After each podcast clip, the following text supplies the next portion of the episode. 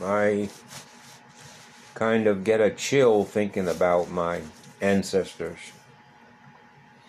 I get a little misty thinking about who their descendants will be.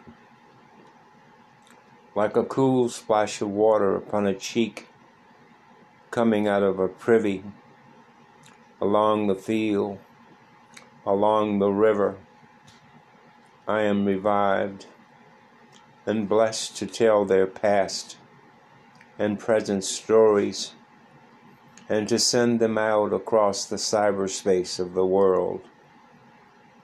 This freedom, this knowledge to know, to hold, express something new of what was. Good afternoon. My name is Larry D. Giles. I prefer the D, but don't really know why, except every time I say that, it usually makes me laugh. And laughing is still good. Though we have lost more than 500,000 to COVID, social and political unrest are peaking, and my doctor constantly says things I don't want to hear. Despite my imperfections, our challenges and blessings. I say thank you to my host for her warm introduction.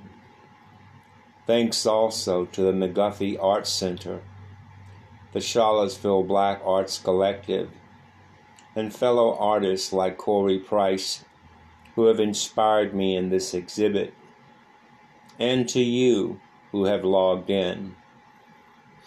If you gain nothing else from this 30 minute reading, I hope you are reminded of a few things you probably already know. One, that one voice can represent many, yet one is often not enough. Two, good things do happen. The first poem I will read gets at some of these issues, though from a slightly different perspective.